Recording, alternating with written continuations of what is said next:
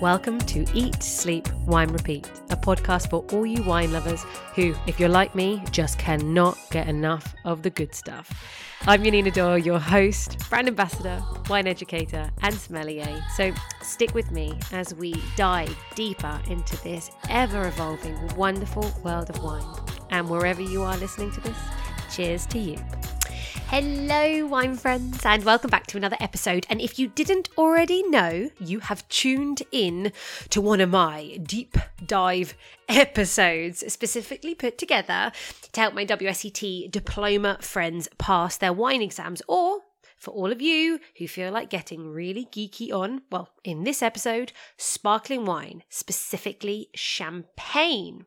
And this is part two of the sparkling wine deep dive series. So if you haven't listened to part one, go back to episode 129, where I am going through the production methods of all the sparkling wines of the world. But today, we're going to focus on the delimited region Champagne, which can be found around 90 miles northeast of Paris. So, as we all know, this is the symbol for luxury and celebration, and the place with worldwide recognition as the most premium place for traditional method sparkling wine. So, this is going to need its own episode. So, as always, this is going to be set up like flashcards. So, you can pause the audio and have a think, but of course, I'm only pausing for a second or two. So, should you just want to play all the way through and listen, it's perfect that way too. Don't forget, you can download the transcript. Just go to my show notes and it's right at the top, or you can visit my website www.eatsleepwinerepeat.co.uk slash podcasts. So pour yourself a glass of champagne if you have a bottle, especially if you're listening on the day of release, because champagne on a Monday should be a legal requirement, no? so sit back and enjoy. So we can't talk about champagne without talking about terroir. So that's where we're going to start. So my question to you is what is the climate for the Champagne region and what are the weather hazards you can find here? Well, as this region sits on the 49th parallel in the north of France, it has a cool continental climate and it has an average annual temperature of 11 degrees Celsius and a very low average hours of sunshine. We are talking 1,680 per year. Now, I just want to give you some crazy context just to make us all feel bad uh, if we're living in England or close nearby. Down on the southern coast of France, Provence averages 2,700 to 3,000 hours per year. Right, anyway, on to the hazards. In Champagne, we're looking at frosts and winter freeze being the most potentially serious. Now, after the cool climate, another major factor that affects the flavour of champagne is the soils. So, what type do you find in the Champagne region? The answer is chalk and limestone. They are the soils most commonly talked about. They are highly porous and they can store enough water to protect the vines through dry summers. There is also marl and sand in other important areas, for instance, in the Vallée de la Marne. Now, when we talk about grape varieties, there are seven that are permitted, although most plantings are the famous three, so Chardonnay, Pinot Noir, and Pinot Meunier. But what are the other four?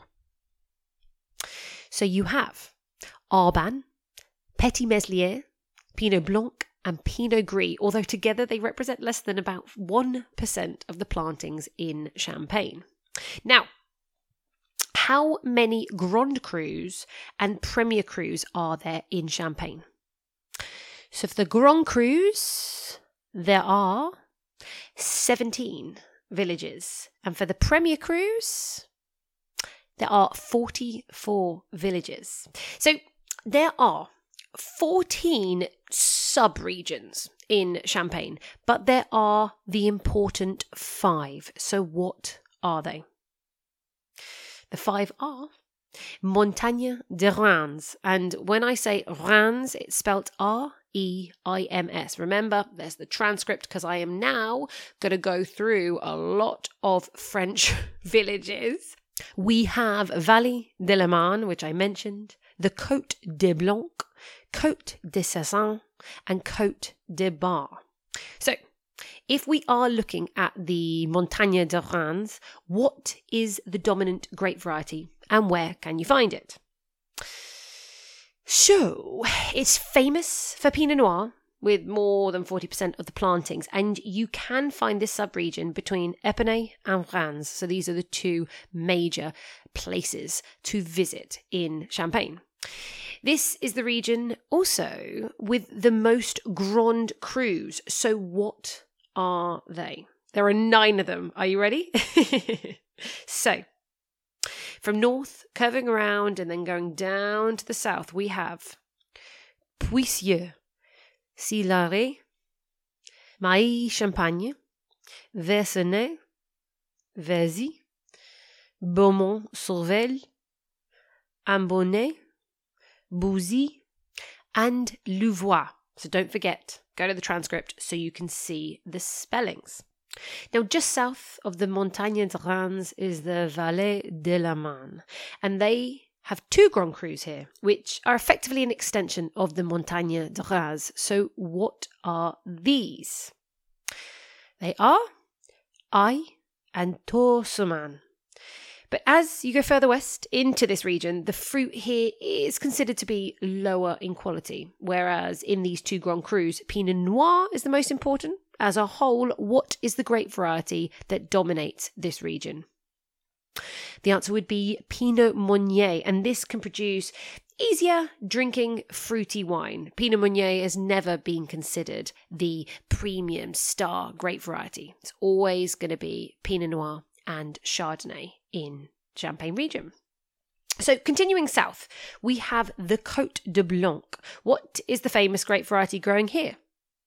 Well, it is Chardonnay. This is the region for Blanc de Blanc, which translates to white of white. So, a white wine made from white grapes, as opposed to Blanc de Noir, which is white of black, meaning a white wine made from black skinned grapes. So, Pinot Noir and Meunier. So back to the Grand Crus, there are six here in the Côte de Blanc. What are they? So we have Chouilly, Cramant, Oiry, Avize, Oger, Le Mesnil sur Oger. Now that is all the 17 Grand Crus mentioned, but we still have two important subregions to touch on. So let's go to the Côte des Sézanne, which is just southwest of the Côte de Blanc. So this is basically a continuation of the Côte de Blanc with similar chalky soils. I am sure you can imagine the grape. Yes, it is Chardonnay, but typically this region is known to have less finesse with no Premier Crus either. Now, finally, we get to the Côte de Bar. Where do you find this region? So, the Côte de Bar is actually very separate from the rest of the Champagne regions, and it's located in the most southernmost part of the Champagne region, which gives it a slightly warmer and a more continental climate compared to the rest of Champagne. Because of this, what grape reigns here? It is very much about Pinot Noir. And on a side note here, the Cote de Bar actually has seen a real rise in the production of grower champagnes, which are champagnes produced by the same estate that owns the vineyards, in contrast to the larger champagne houses that very often are buying their grapes from various sources. Now, I wanted to touch on the price of grapes and a little bit of champagne business for a second. So, the price of grapes, which then ended up creating the Grand Crus and the Premier Crus, were in fact established by what system that has now been abandoned? L'échelle de crus, which would translate to graded ladder of growths. So this is basically a system used in the Champagne region from 1919 and it was to classify vineyards according to their quality. There was far too many issues going on beforehand. So what it did, it focused on the vineyards and they would give a 100 point scale which was used to determine the price of grapes at harvest. Now, of course, this led to confirming which villages were the best based on those vineyards that were getting the best points. And therefore, certain villages received the title Grand Cru or below that Premier Cru. So, to understand this system, under the L'Echelle de Cru, vineyards were ranked from 80 to 100 points based on a combination of factors such as soil type, their exposure, the altitude, and its historical reputation. So the highest ranked vineyards they were designated as 100%, and grapes from these vineyards they would command the highest prices at harvest. Then you had the vineyards that were ranked below 80 points and they weren't even considered suitable for producing grapes at all for champagne production. However, when the system started, they did in fact rank vineyards from 22.55 percent. So there was an evolution. Now, most villages would be ranked between 80 to 89 percent. Premier Crus would be 90 to 99%, and then the Grand Crus were from villages with 100%. However, with the European Union's fundamental principles of open and free markets, the central price fixing with the Echelle de Cru system, it was abandoned in 1990, but the scale itself did stay until 2004 when it was fully abandoned. This system, however, it might not exist now, but really acts still as a guide to help out with the pricing that's been left now to be a discussion between the growers and the champagne houses. So the price of grapes it's just influenced by a variety of factors now. So there'll be the element of supply and demand, the quality of the harvest and the prevailing market conditions. It's also worth pointing out that Grand Cru and Premier Cru now doesn't actually have any official value. And in theory, with their history, they should resemble better quality, but that may not actually be the case. And so, when looking for the very best, it is actually better to look out for specific, well known producers of quality. So, You'll be happy to know we have done the, the terroir, the grapes, the regions, but staying out in the vineyard for a little bit longer, there are in fact four approved different pruning methods in Champagne that you should know about. These have been approved since 1938, so what are they? So you have Taille Chablis, Cordon de Royat, Guyot, so this is single and double, and Vallée de la Marne. So as not to make you all fall asleep, I will let you look these methods up online where you can actually watch some videos or see some pictures to make it easier for you. But if we now go into the winery, there are other rules and regulations that must be followed, and one of these would be the yield when pressing. Now, I did mention the yield that champagne producers have to adhere to back in my first deep dive episode on sparkling wine, but let's test you again, see if you were listening. so, if you load 4,000 kilograms of grapes into a press, how much juice can you draw off? So, you can only draw off 20.5 hectolitres of the cuvee, or the first pressing, as it's known, and then the taille which is the subsequent press fraction, can only be 5 hectolitres. So that's a total of 25.5 hectolitres. And when it comes to aging, what are the minimum aging terms for a non vintage champagne? And this is in total and the time on the lees. Well, in total, it has to be 15 months before release and 12 months of that time must be on the lees. And what about the minimum aging times for vintage champagne? Again, in total, and then how much on the lees? So it is 36 months in total, with 12 months having to be on the lees. Now, when it comes to the management of production quotas, this is done by the CIVC, which is an organisation primarily in place to safeguard the champagne name. They represent the interests of the champagne wine producers and the growers. They're there to regulate, promote the champagne industry, to conduct research, and to market the wines effectively. So, my question is what does CIVC stand for? So it stands for Comité Interprofessionnel de Vin de Champagne. And on every bottle of champagne, you should be able to find two letters which represent who made the wine. So you're going to be wanting to look out for the letters NM, RM, SR, CM, RC, ND, and then MA.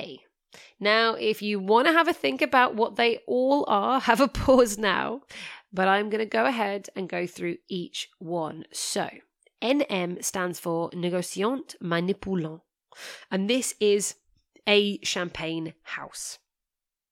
If you see RM, that stands for Récoltant Manipulant, and this is a grower who produces wine from his own grapes.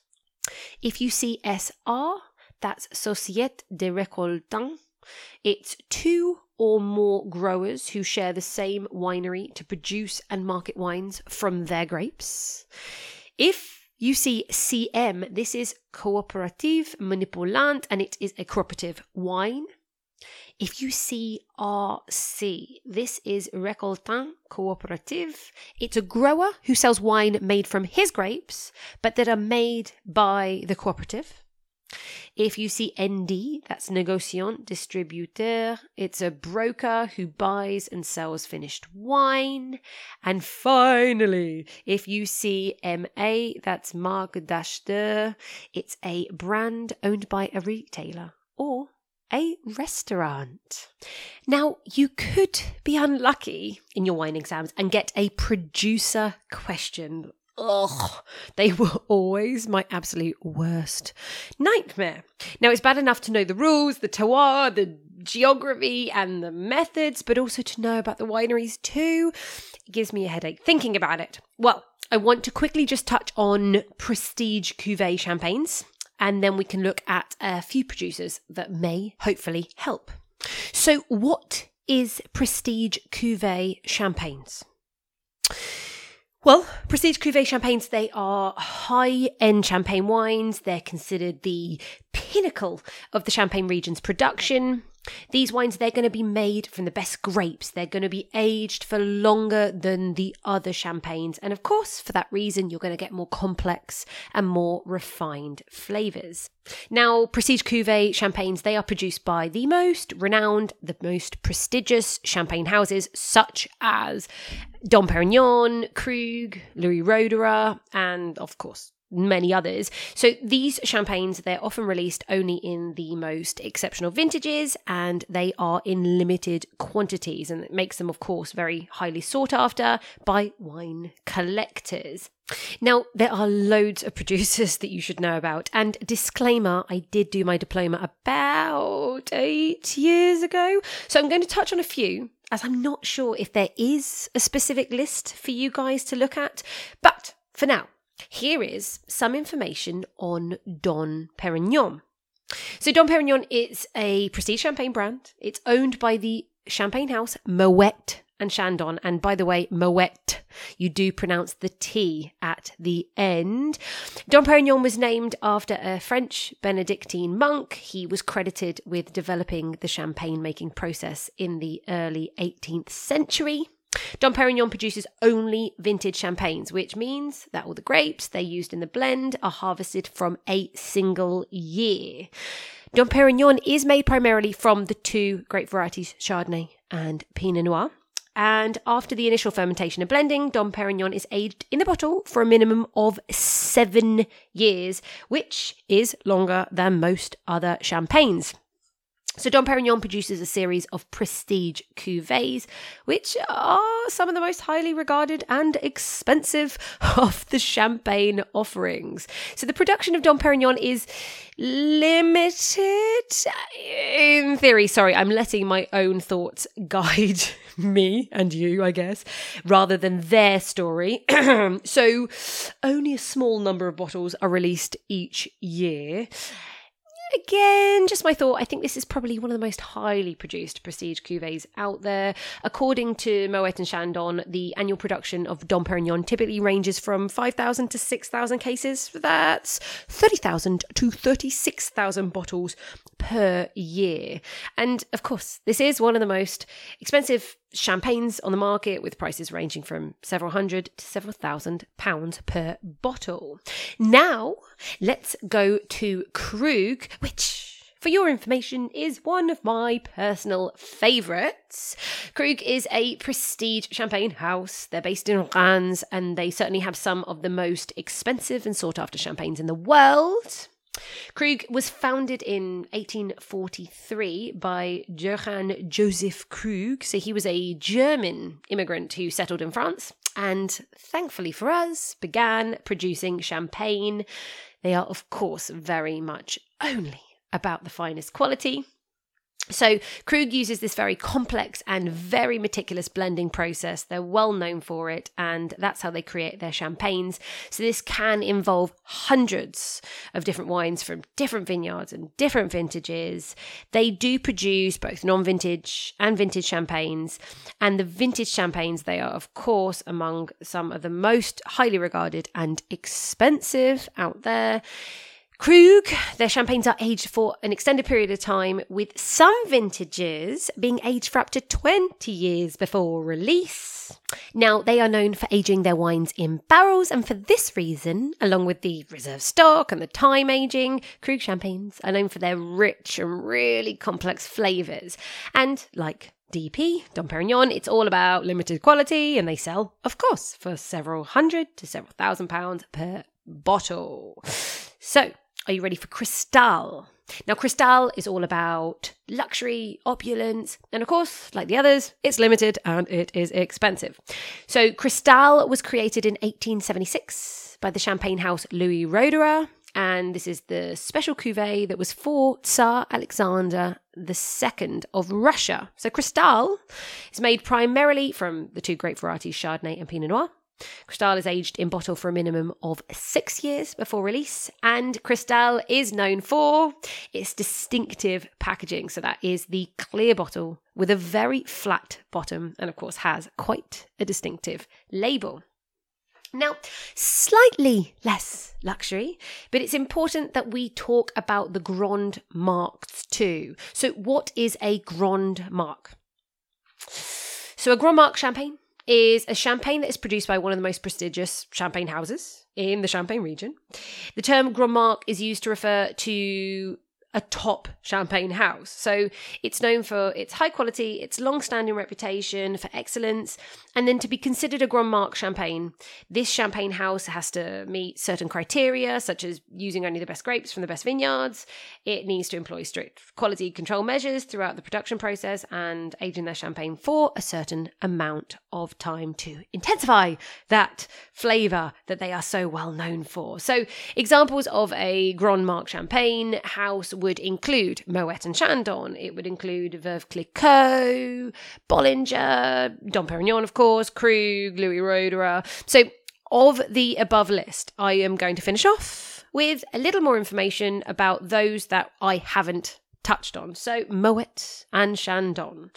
They were founded in 1743 And Chandon actually is the largest champagne house in the world and produces, well, that's not really that much of a surprise, is it?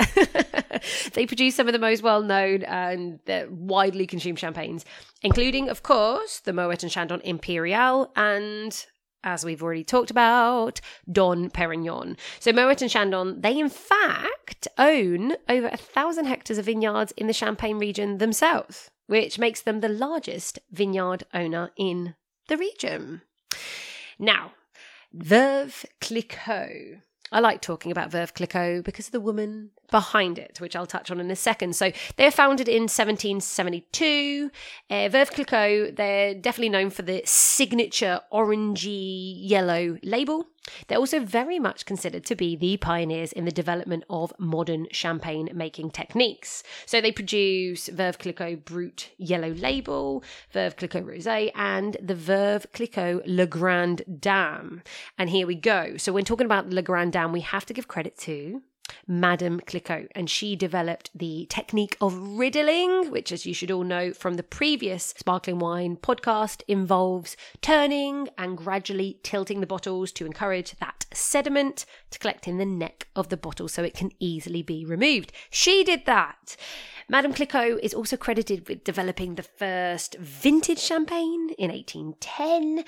And under her leadership, and of course, keep in mind, this is a time when ladies didn't really get to make those kind of decisions, the Clicquot brand expanded its reach and popularity beyond the French aristocracy and into new markets, including Russia and the United States. So always they'll get a big stamp of approval from me. Uh, what do we have now? Louis Roederer, founded in 1776. Louis Roederer is a family owned champagne house that produces several different labels, of course, and one of them is Cristal. Uh, they have remained family owned and independent for over two centuries, with the same family running the company since its beginnings. And I'm going to just finish you off with a quick look at Bollinger. I do love a delicious bottle of Bolly. They were founded in 1829 and have been family owned for five generations. Bollinger is known for producing rich and full bodied champagnes, including the Bollinger Special Cuvée and Le Grand Année and the Bollinger RD. Bollinger owns over 175 hectares of vineyards in the Champagne region, which are primarily located in the Aÿ, Verzenay, and Verzy areas. And for a fun fact, to finish, yes, that's right, to finish this podcast, Bollinger has a long association with the James Bond film franchise, with its champagnes appearing in numerous films over the years. So that is it for today. I hope these episodes are really helping you. And if so, do share with someone else who's studying or another wine loving friend who wants to get serious. There will also be a part three in a few weeks to look at the other wine regions of the world producing sparkling. So watch out for that. But for now, may I finish with a wine quote? As always, and I'm sure you all know this very famous one. This one is from Mark Twain. And he said, Too much of anything is bad but too much champagne is just right. Uh, I'm not gonna say I agree, as I, I can't condone excess drinking, but who can say no to a glass of champagne? So I want to tell you about next week. I am finally going to start releasing my little mini series on South Africa. I went in January this year and I just fell in love I visited some amazing wineries, and so I'm going to be talking with them all over the coming weeks. Everyone, if you have thought about going to South Africa, put it on the top of your list. So, next week I'm going to be talking with RJ Botha. So, he is the cellar master at Kleine Zalze in Stellenbosch. This place is an amazing destination to stay, to drink wine, to eat, to play golf. We will, however, be talking about Chenin Blanc on this episode, so do get ready. Now, please don't forget to leave a review or a rating on your podcast app if you are enjoying these episodes. And for now, may the only pain you feel this week be champagne. yeah, I know. I am. I'm brilliant. I am. Oh dear. So until next week, my friends. Cheers to you.